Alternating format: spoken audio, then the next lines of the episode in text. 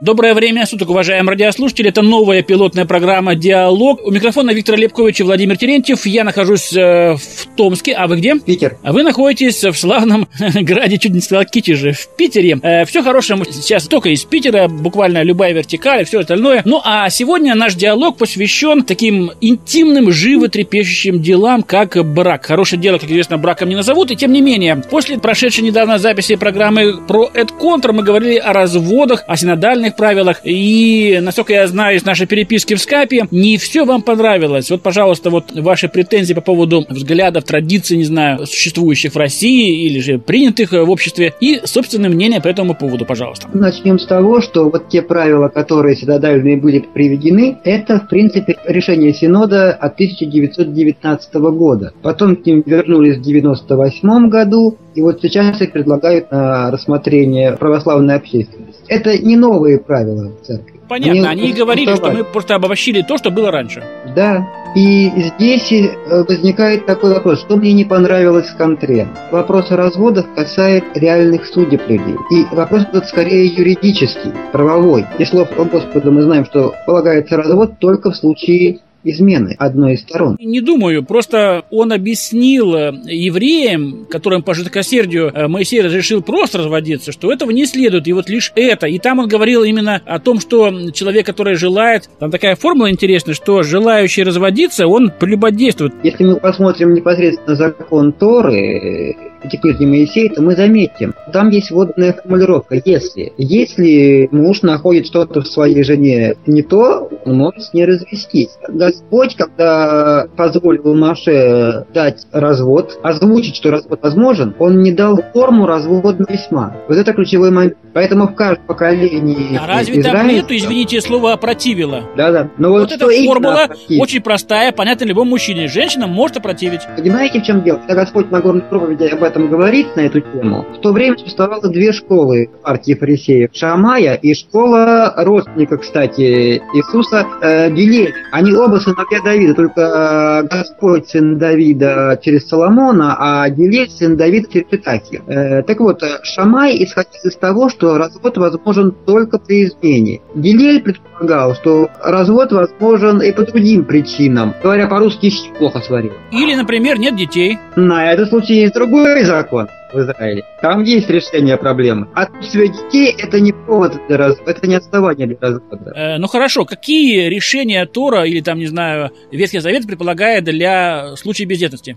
Дело в том, что, как мы знаем, Тора не учит многоженству, но есть закон о второй жене. Это есть доп, допустительный закон. Если мы вспомним историю Самуила, то мы обратим внимание на тот факт, что Ханна была любимая жена э, у мужа своего Илканы. Однако рожала другая. У Илканы две жены. Причина, потому что Ханна не могла забеременеть. И Илкана воспользовался законом о допустимости второй жены. Очень интересно. Ну, а современные случаи, вот обычно же просто разводятся и заводят себе другую жену, то есть э, уже такого наш э, семейный кодекс э, светский не предусматривает. Бывают ситуации, когда женщина, зная, что она не, не плодна, она сама готова отпустить мужа, только бы все было нормально у него. Достаточно большая редкость и для светского э, мира не очень-то похоже на, на то, что так бывает. Может быть, это и бывает, конечно, где-то в набожных семьях. В современном мире есть возможность усыновить детей. Э, как вы относитесь, например, к экстракорпональному оплодотворению?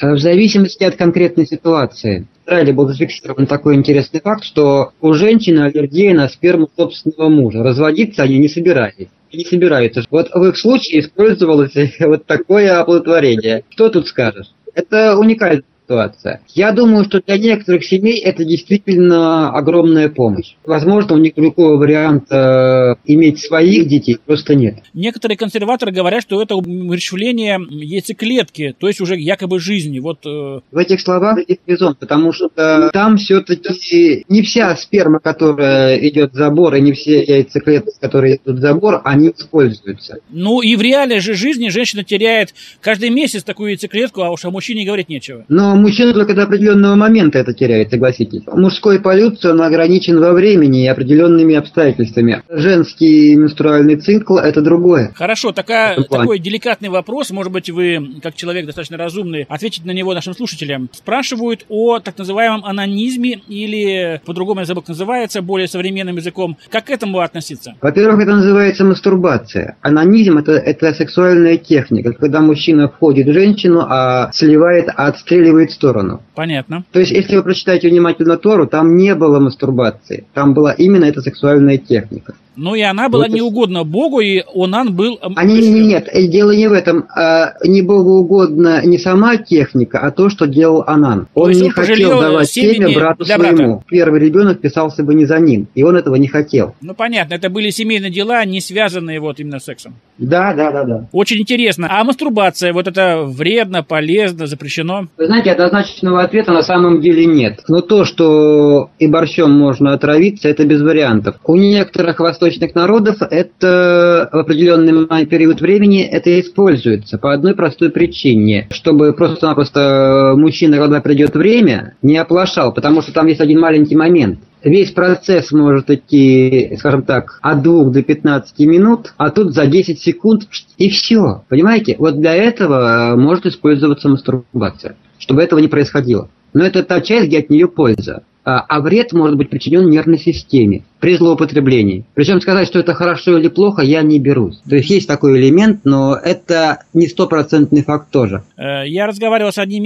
епископом, он говорит, мы в эти дела не входим, это внутреннее интимное дело самого человека, он не должен об этом никому шибко говорить, но ни одобрения, ни запрещения не последовало. Вы знаете, я думаю, что одобрения и не будет. Если вот так взять, например, э, еврейскую традицию, то в еврейской традиции э, зазряшное выливание семени чуть ли не смертный грех, говоря по церковному. Потому что э, все-таки семя мужчины это жизнь. Вот, скажем, мы читаем э, в переводе Авраам родил такого, да? И так далее. Да, Исаак, да. Исаак родил. Ну, правильнее, если буквально Авраам породил Исаака, Исаак породил Иакова. Именно породил. То есть мужское семя – это инструмент порождения жизни человека, следующего поколения в этом плане еврейская традиция к этому вопросу относится очень серьезно. Интересно. Ну хорошо, все-таки вот вы считаете, что если спутник случайно, нечаянно заболел, допустим, сифилисом, ну, хотя трудно сифилисом нечаянно заболеть, но бывает бытовой сифилис. Потом, значит, э, там в синодальном э, написано, что, ну, стал сумасшедшим, таким буйным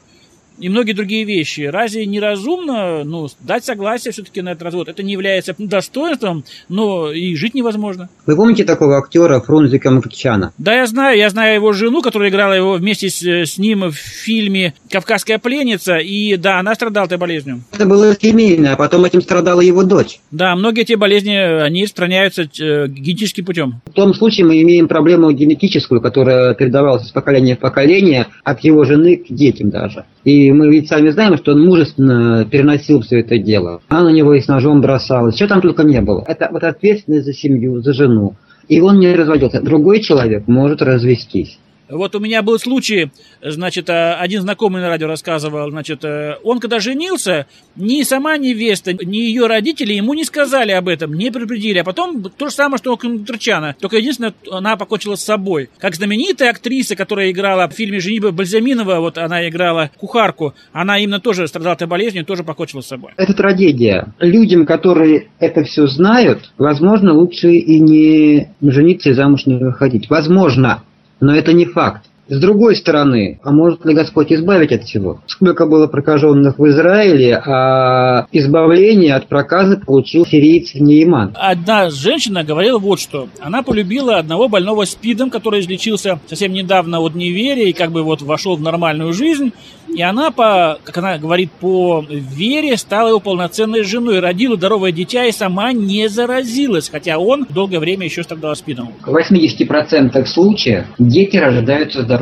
Все-таки сильная там плацентарная защита есть. Да, да, да, совершенно верно. Э, скажем, у меня названная сестра, она непокойная, ну то есть не родная сестра, а названная сестра. Она ударилась в наркоманию, муж у нее погиб, э, сын маленький, вот ударился наркоманию. Зацепила на игле H, спит. Не пойми от кого родила второго ребенка. И вот именно когда она была в роддоме, да, она там вернулась к Господу. Потом мы с мамой еще где-то месяца полтора помогали ей слезть с иглы. То есть она уже не кололась, но нужны там какой-то промежуток времени, когда нужны определенные лекарства. Она зацепилась в спид а ребенок родился здоровый. При этом тот, от кого она понесла, он тоже болен СПИДом. Понимаете ситуацию? Да. Ребенок здоровый. Это очень важный момент. А с другой стороны, многие контрацептивы не срабатывают наоборот. Изделие номер два хорошо для шариков. То есть я знаю семейную пару, которая не пользуется контрацептивами, их позиция такая, Господь даст, дети будут, и даст, не будут. У них двое. Причем они в браке уже достаточно, скажем, как у отделенных баптистов, каждый год по ребенку, там такого нет. Нет, но это не является нормой у Понимаете? нас баптистов. Просто мы не применяем, да, ничего этого, поэтому многодетно, да. Но это не является нормой, это не приветствуется на самом деле. И не поощряется, и не ругается за это. То есть, может быть, когда-то и было, но сейчас давно этого нету. По жизни видим, что если мы говорим о контрацептивах, то это совершенно не важно, есть они, нет они. Если ребенку должно, быть зачатым, он будет зачат. Здесь-то как раз все, мне кажется, очень просто. Я имел в виду вот что, что они являются, естественно, латекс препятствием для деторождения, все-таки, наверное, но для вирусов как раз они проницаемы. Для вирусов, да, он защищает от вирусов, но здесь зависит от качества изделия. Там бывают большие поры. И вот это очень важный момент. Качество, э, бывает, оставляет желать все-таки лучшего. А вообще, с точки зрения Торы, я не знаю, или христианского опыта, применение как таковое вот, э, ну, обыкновенных, обычных мужских изделий номер два, оно допустимо, оно приветствуется, оно считается нежелательным, то есть вот отношения. Э, с моей точки зрения, это дело конкретной семейной пары. Это не мое дело. Если меня конкретная семейная пара спросит, я им конкретно отвечу. И что вы им ответите, Виктор? зависит от ситуации. Потому что семейные пары разные. Я могу просто элементарный пример применить из как раз вот консервативных баптистов. Было 17 детей. И, естественно, вена, ну, сами понимаете. Значит, врачи четко сказали женщине, а ему 51 год уже. Милая моя, ни одной беременности тебе ты не выносишь, во-первых, а во-вторых, ты умрешь точно, сто процентов. Тем не менее, все равно она родила, умерла, он через год женился. Другими словами, все-таки вот на мой личный взгляд, конечно, э, я ее как раз считаю героиней. Она вот ради детей, все понятно. Но его я считаю человеком-эгоистом, нет? Не правда? Да, я согласен.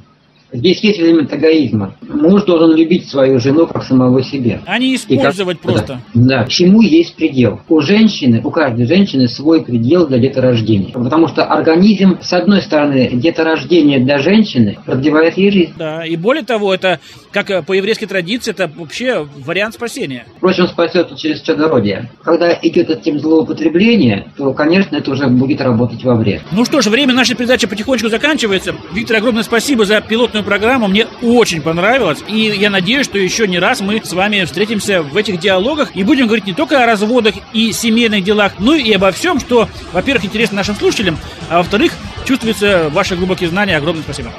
Спасибо за эфир. До свидания. До свидания. Весенним днем с хорошенькой девчонкой Пошел я в ЗАГС от счастья чуть живой. Она была в коротенькой юбчонке и мне кивала молча головой. Волшебным сном полгода пробежала Едва себя почувствовав женой. Моя Джульетта выпустила жало Я понял, что связался с сатаной. Весь мир стал серым, серым, серым, как тюремная стена. Ведь рядом стерва, стерва, стерва. И она моя жена. Я не последний и не первый, кто несет свой тяжкий крест. Кто знает, как выходят стервы, стервы, стервы, стервы, стервы из хорошеньких невест.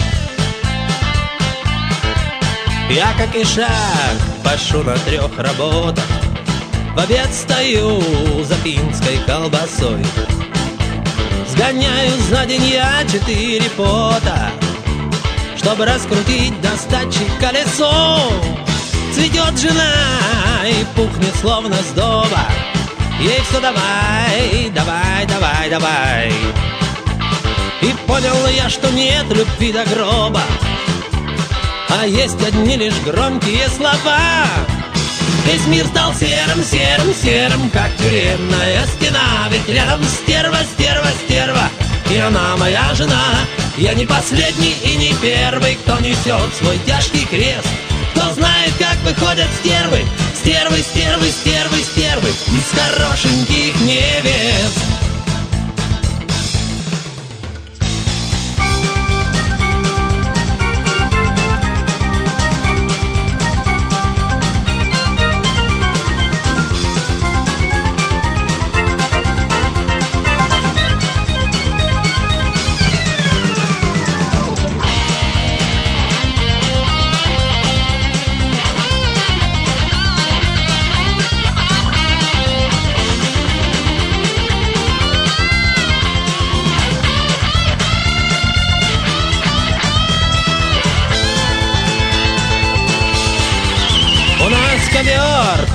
персидский в туалете Из хрусталя помойное ведро.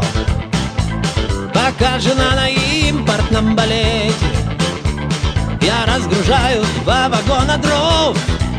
Как попугай я в тесной клетке запер Зажат как болт в железные тиски.